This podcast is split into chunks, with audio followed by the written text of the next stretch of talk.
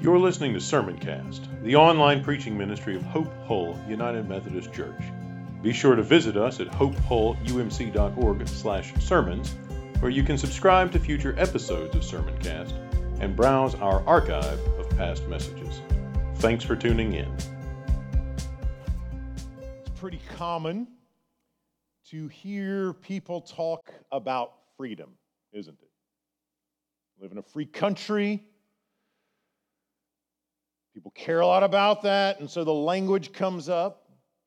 It's important to remember, though, that freedom language comes up in different contexts, doesn't it? So we frequently hear freedom language in the context of political discourse, maybe on the news or maybe a politician giving a speech. And a lot of times when we're hearing about freedom in a political discourse, it refers to our civic life. It means we're, we're guaranteed certain liberties and some certain rights as citizens of a free country. But freedom is used in other ways too. That kind of language shows up in other contexts as well. So, someone who's maybe been in a really painful relationship, maybe it's toxic, maybe it's conflicted, you might hear that person talk about needing some emotional freedom or some psychological freedom or something like, like I need to to get out of that situation and heal in some really deep ways so that I can be what? Free. That's kind of a different kind of thing, isn't it? So freedom has this range of meanings. Another person who might think about the language of freedom really differently is someone who perhaps has been a victim of human trafficking. Freedom has a really specific, important meaning to that person. In all of these, and we could come up with a lot of other kind of contexts, freedom is kind of, it means kind of different things, but there's an underlying idea, isn't it? It, it, it involves this idea that, that we, can, we can do what we want to do in an unrestricted way. Is that fair? Is that a fair way to describe what we, what we mean when we talk about freedom? It's freedom means the liberty to do what I want to do without someone else restricting that. What I want, when I want, how I want. Something like that, right? The thing is, freedom language also shows up a lot in the Bible, doesn't it? And we've heard that language in Galatians chapter 4 and 5 today. And one of the things we do sometimes is we hear freedom language in maybe our civic life or maybe in, in our homes or in our private life or in some one of those other contexts, relational lives, things like that. We hear freedom language over there, and it's that that's I want to do what I want to do in an unconstrained way, and we sort of assume that's what the Bible means when it talks about freedom. You can probably guess where this is going. we assume that when Paul talks about for freedom Christ has set you free, he basically means the same thing the freedom to do what I want to do without restriction. Problem here is that Scripture uses the language of freedom in very, very, very different ways than what we're generally accustomed to. Very, very different ways than what we might naturally assume given our social context, the world, our cultural context. Paul uses this language in our passage today specifically to try to get some people to stop doing some things. He's not saying, hey, do whatever you want. He's saying, quit that right now. Why? Because you're free. Wait a second, Paul, like you just said I'm free, but you want me to stop. Like if I'm free, don't I get to do? That's counterintuitive, Mr. Apostle. Can you fill in the picture a little bit? So you kind of see the problem we're running into. There's this idea that freedom involves maybe like, like let me just do what I want to do, but now Paul's saying you're free, stop doing that. so what's going on there? Maybe we can sum it up this way. For Paul, for us, for the Galatians, across the board, gospel freedom is not freedom to do what we want, but freedom to do what we ought. When the Bible talks about freedom, Christian freedom, the sort of freedom Jesus gives, it's not necessarily freedom to do whatever I want to do, it's freedom to do whatever I ought to do. That can be a big difference, can't it? Kind of a different thing going on. Now, hopefully, we'll talk about this more in a minute, what I want to do and what I ought to do get really close together at some point. Right? Like that's spiritual maturity, the place where like where my wants, my desires, and the things that honor Jesus, what I ought to do, when those begin to become the same thing, then we'll know like grace is doing what grace is supposed to be doing in this situation. But for starters, some of us get in a place where what we want to do and what we ought to do don't always feel like they are coalescing. And Paul's going to address that. Gospel freedom, the, the freedom Jesus gives, doesn't mean just go do whatever you want, whenever you want, however you want, in any way you want. It means you have an opportunity to do what's right. So, how does Paul set this up? He sets it up in a stunningly complicated way. In fact, you may have been hearing me reading this a little while ago, going, What in the world is he talking about? This is an allegory free woman, slave woman, persecuting this child and that person and these people in heavenly Jerusalem and present Jerusalem. And like, what is going on here, Paul? Like, how can we even begin to untangle this, all this stuff? Before we untangle it, it's helpful to notice that Paul has a certain rhetorical strategy running here. You'll remember he's dealing with a certain group of folks who are uh, insisting that the non Jewish Christians in Galatia get circumcised, right? They see Christianity as an expression of the faith of Abraham, like the, the religion of Abraham. The Jew, it's the Jewish, Israelite, Hebrew thing. And God gave Abraham a covenant, and the sign of that covenant was circumcision. And so, if you want to be a part of Abraham's family, then the expectation is that you become circumcised, and that's in the Bible, Genesis. So, Paul says, I can read the Bible too, chapter 4, verse 21. Tell me, you who desire to be subject to the law, to the Torah, Genesis, Exodus, Leviticus, Numbers, Deuteronomy, that's the Torah, that's what he's talking about. You who desire to be subject to the Torah, I can read Torah too. Kind of, he's almost like picking at him a little bit. You love it when Paul starts picking at you a little bit because it means he's about to like take you down a few notches. And here's what he says You're making an appeal to Abraham and Moses. Let me tell you about Abraham.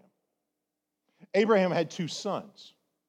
And if we're going to untangle all the language here about Isaac, Ishmael, Hagar, Sarah, heavenly Jerusalem, present Jerusalem, it's helpful, like just think in terms of columns.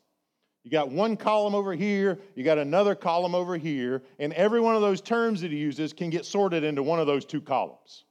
It's just one big contrast. It may have a lot of layers, but it's one contrast at, the, at, at base.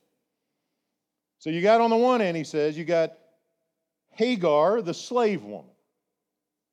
And she has a kid, and his name is Ishmael and he's born according to the flesh. And you got Sarah, who's a free woman, and her son is Isaac, and he's born according to the promise. And the reason he uses that language is because you remember Abraham and Sarah are rather a bit on in years, past the time you typically have children.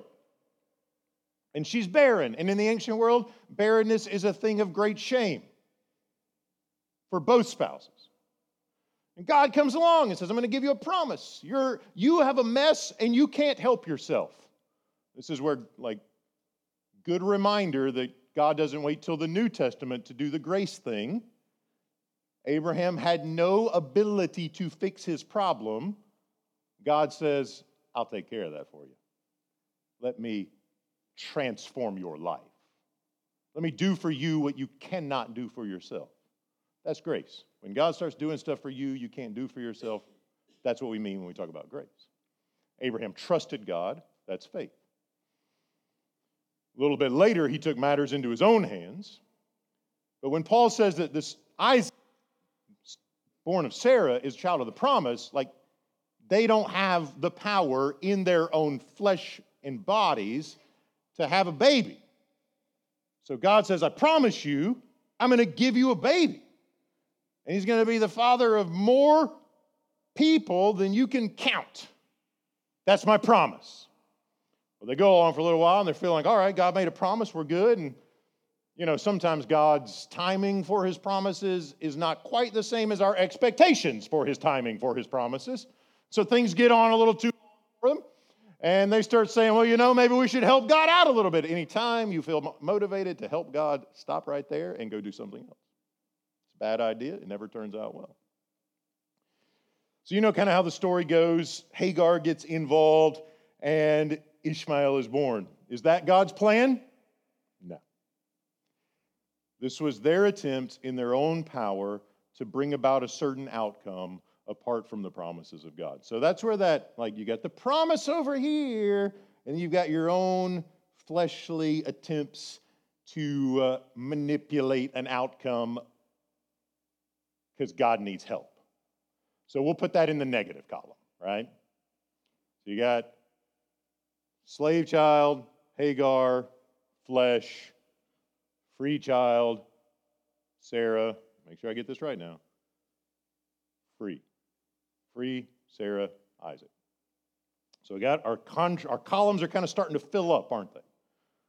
And one has to do with the promise, and one has to do with our own fleshly attempts to fix our problems ourselves. You can begin to see which one Paul is in favor of, can't you? Like he's not, it's not a thinly veiled, subtle argument. It's pretty obvious. So this is the way the argument's going. You can read your Bibles about circumcision, I can read my Bibles about God's promise. And the promise he wants them to see, the thing he wants them to see is that this promise comes to Abraham through Isaac, and it's about who? Jesus. It's about Jesus. And Jesus is the one who summons the nations, Jewish and Gentile. Jesus is the one who says, Come to me. Jesus is the one who says to his people, the Israel, the Hebrew people, like, you're going to be my people to the nation. Like, go out there and Bring the nations to me. And there's a theme that runs all the way through the Old Testament that when the Messiah comes, the nations would flood to Zion. They would flood to the temple. They would come and worship the one true God. They would repent of their idolatry and flock to the one, to, the, to Jesus, to the Messiah. For Paul, like he gets that happened. And the attempts, like that's the pro- that's the fulfillment of the promise. And any attempt to sort of backtrack to old ways of administering covenants is a problem. So he says if you want to be free, you want to be in that promise column. If you want to be a slave, you go be in that fleshly column. If you want to be free, you're a child of Sarah. Want to be a slave, you're a child of Hagar. And then he goes and kind of introduces this Jerusalem language, doesn't he? Present Jerusalem, heavenly Jerusalem. And you can imagine how unpleasant this was to the circumcision faction because they see Jerusalem as kind of home base. That's where they get their orders. Earlier on in the letter, like the power players from Jerusalem come down and kind of are causing problems, and that's why Peter stops eating with, the, gent with non Jews, because the guys from Jerusalem are putting on the pressure to do what we want you to do. You can imagine what that's like. And so Paul's pushing back against that. He says that that whole system, power players from Jerusalem trying to require non Jewish people to live under the Jewish covenant, with the specific sign given to this group of people to distinguish them from everyone else. Like, if that's where you are, present Jerusalem, which column are we going to put that in? You remember the columns, right? We still don't forget those columns. That's our organizing space. That goes in the Hagar column. It goes in the Ishmael column, the slave column, the flesh column. So Paul's saying, like, I get it, Jerusalem, holy city, all that. But if it ain't about Jesus, even that city can slide into slavery. Point if you want to be free, you get that in relation to Jesus. If you want to be free, you get that in relation to Jesus. So he runs a stunningly massive, complicated argument that we have difficulty following, probably because we didn't grow up in Jewish households. But the folks who were requiring circumcision understood crystal clear what he was getting at. He was taking them who saw themselves as descendants of Isaac and basically saying, You may think you are, but you really belong to this other side of the, this other family. So you can imagine that they probably didn't appreciate that, but he makes the argument nonetheless. The thing that Paul wants them to begin to embrace is the freedom that comes in Jesus. And if they go and try to backtrack, turn back the clock, like we're not going to do it the Jesus way, we're going to do it the Moses way. For Paul, that's a fundamental misunderstanding of Moses because he points to Jesus, fundamental misunderstanding of Abraham and the whole Old Testament because they all point to Jesus. And it involves really a denial of what Jesus has brought about. And so he starts to talk about this freedom. He's like, don't submit again to that. Like, don't submit again to the yoke of slavery. Like, Jesus has set you free. Jesus has brought you forward. Jesus has died for you. His blood was shed for you. He forgave your sins. He has, he has restored you. He has brought you into the family. Like, they weren't part of the family. Now they're part of the family. Why? Not because they went through a ritual initiation, right? But because Jesus died for them and his blood was shed for them and he brought them into his life and into his family and into his father's home and covenant. Jesus has set you free. Don't go be a slave. So the question then becomes along like, like what does it mean to be free? he's going to fill this in more. What does it mean to be free in the next the rest of chapter 5? Going to talk about fruit of the Spirit, works of the flesh, and how freedom involves living in those fruit of the Spirit. We're not going to go all the way to that. You'll have to wait for next week to talk about that sort of thing. But some basic, general, big picture things for Paul. Freedom here means some restrictions. I know you want to impose circumcision on them, but you ought not. Because if they trust Jesus, they're part of the family and they don't need any other family identifiers. I get that probably feels really weird because it's very first century Jewish conflict and we don't argue about that sort of thing anymore. We have plenty of other stuff to argue about. Circumcision's not one of them. But this is where they were. The question is, what can we learn from it? How can we be instructed? How can God work life into us through these really weird, antiquated, ancient arguments that Christians apparently had 2,000 years ago? The thing we can learn is freedom isn't freedom to do what we want to do, it's freedom to do what we ought to do. Paul says, I know you want to impose the ritual of circumcision on them, but you shouldn't. You're not free to. I get that you'd like to, that's your preference, that's your, if you had your preferences, your, your, your way, that's what you do. But Jesus has set us free. And that freedom doesn't mean you, circumcision faction, get to impose your preferences on everybody else. Freedom isn't doing what you want to do in this case, it's doing what you ought to do. And what ought you to do? You ought to welcome anyone who trusts Jesus. They love Jesus, they are your brothers and your sisters. They love Jesus, they are children of God. If they love Jesus, they are members of the covenant. If they trust Jesus, He has placed His hands on them, He has joined them to Himself, He has made them His own. It's beautiful, it's glorious, it's spectacular, and all of us are beneficiaries of it. Like, we need to remember, we're the Gentiles in this story.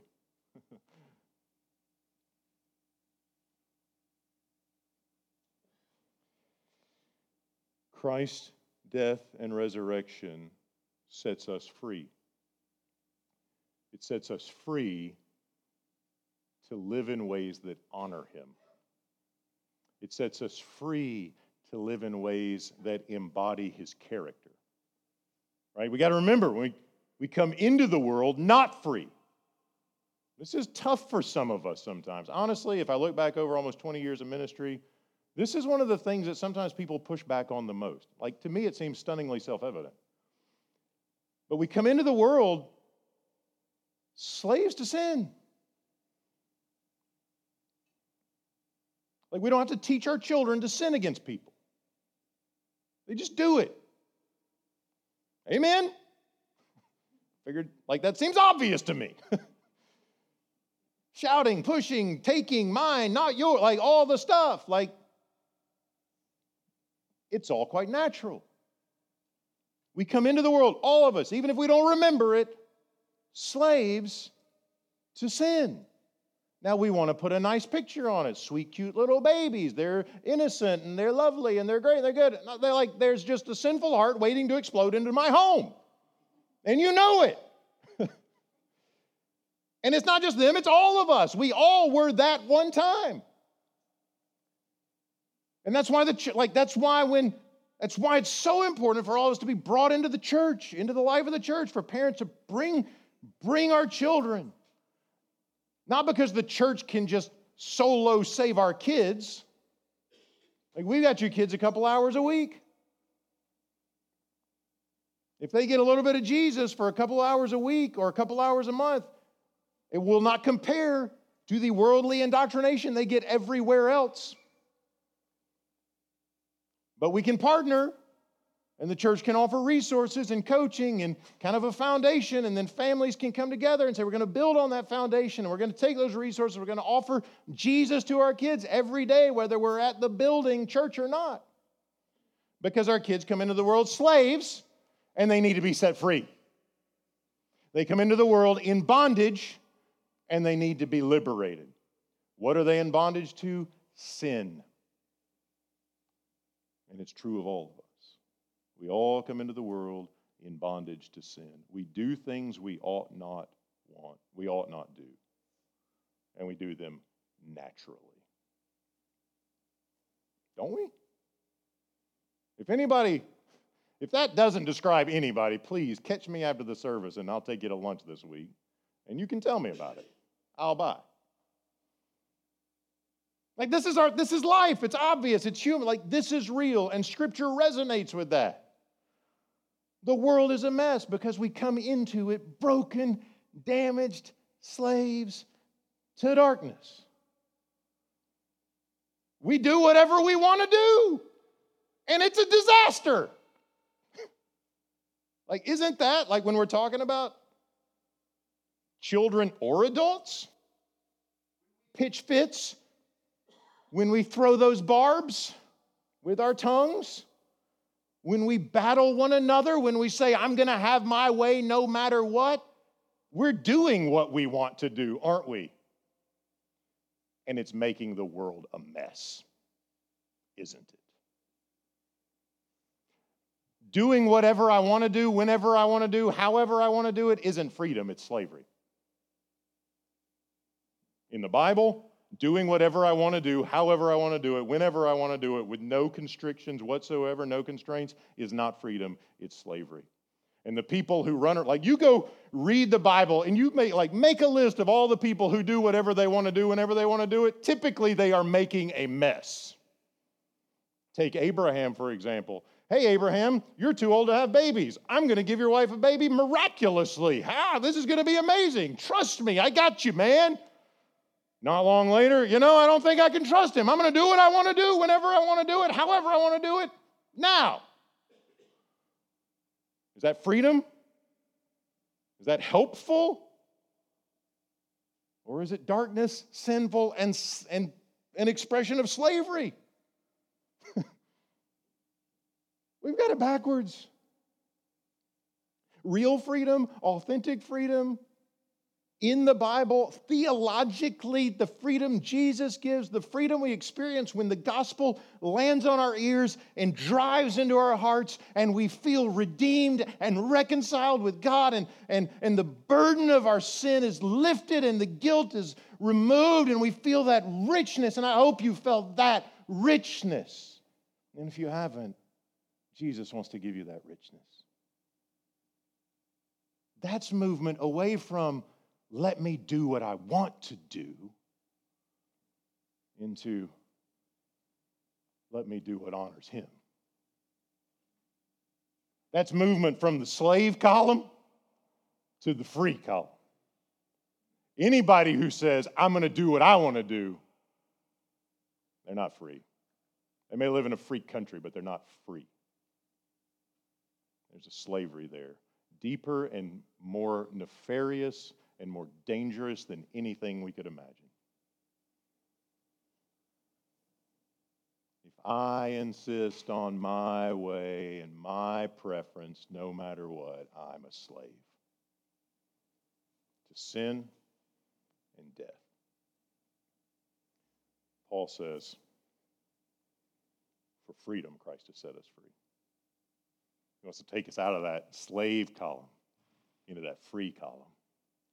And that means I no longer live to do what I want to do, I live to do what I ought to do. My life ought to honor Jesus in every way. The words I speak ought to honor Jesus in every way. The way that I conduct myself ought to honor Jesus. My relationships ought to honor Jesus. And it's hard at first, isn't it? Like that kind of, if that's freedom, it's way harder than we thought it would be. Right? Because when we shift back over into the civic political sphere, like you don't have to work for freedoms that you get them when you're born. Right? Freedom of speech, freedom to due process under the law, like I didn't have to do anything for that to develop. It just kind of it's part of the package, right? You just get it. But this other freedom, this freedom to do what I ought to do, that's a little bit harder, isn't it? And may, all of a sudden, like freedom and discipline are in the same category. This was a stunning thing to me when it, when it first began to emerge and some materials for where I learned this. Like, like, think about it this way. In the Bible, real freedom involves discipline.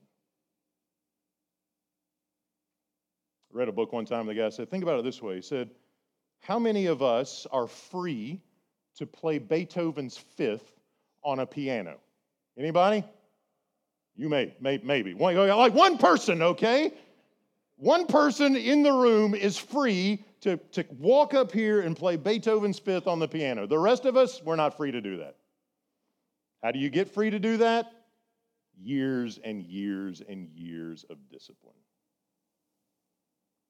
We don't think about freedom like that, do we? That's what Paul means when he talks about freedom. In high school, I was free to leg press a thousand pounds. Guess what I'm not free to do now? Guess what would kill me if I try, right? Like, it wouldn't work. not free like that anymore. And so, this freedom to do what I ought to do thing, this freedom to honor Jesus, like I, I was not free to honor him before he took hold of me and joined me to himself.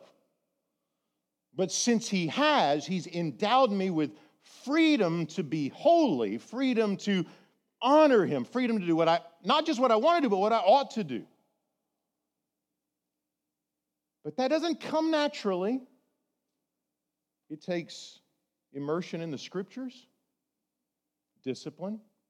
It takes worshiping with the body of Christ. Like, if we don't worship and gather with the church, we will not be free to do what we ought to do. Takes prayer, takes, like, being a part of the mission Jesus has called us to be a part of, obeying Him.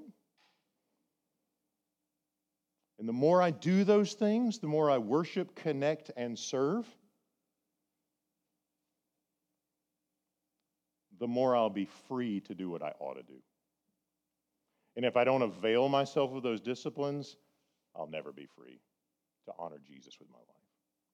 I'll never be able to live into the freedom he's given me. That's a better way to put it. Like reading my Bible as a Christian is like practicing your scales as a pianist. And you'll never be free to do beautiful things if you don't spend time in the rudimentary, basic practices that cultivate that ability and that freedom. And here's what eventually happens my wants and my oughts eventually become the same thing. Doesn't usually happen right away. A lot of times we'll meet Jesus and we'll get really excited, and our wants and our oughts get really close together. And then after a couple weeks, they kind of slide back apart. That initial oomph fades a little bit. And that's where the church plays a role. Hey, come to worship. Hey, join our small group. Hey, come serve with us. And through those practices and through those disciplines, Jesus works his life into us. Just like a kid in a weight room in high school gets stronger and conditioned and is able to do what they want to do, run somebody over on the 50 yard line. So, the more we become conditioned in the disciplines that make Christians, we find that our freedom is both what we want to do and what we ought to do. Because what we want to do becomes what we ought to do. There's a place in the life of the believer where Jesus can take my desires and what's right and make them one. It's called holiness. When everything in my heart is yes, Jesus, yes, Jesus.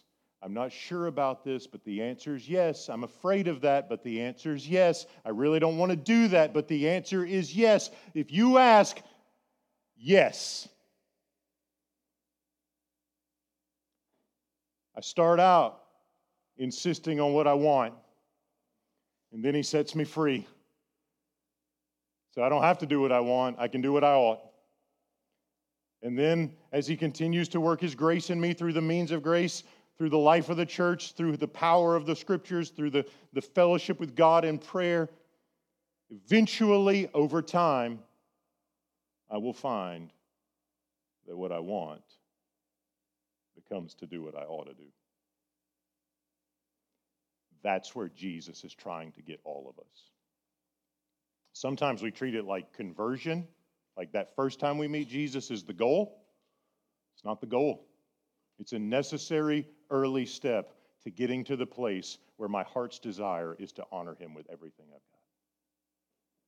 What I want becomes what I ought. So, my question for us, for all of us, a couple questions. Number one, are we free? Not free in the way we thought we were free, but free to do what we ought to do, free to do what Jesus calls us to do. Are we doing the things that cultivate that sort of freedom? And then, are there places in our lives where what we want and what we ought are not the same thing? And if they are, can we take them in our hands and hand them to the Spirit of Jesus and say, You can fix this? You can heal it. You can set me free. Won't you do it, Jesus? Won't you do it?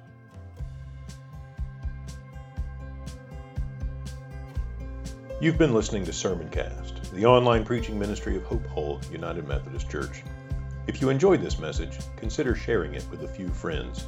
Remember to visit us at hopehullumc.org/sermons and subscribe to get notified when new content is posted. Thanks for listening.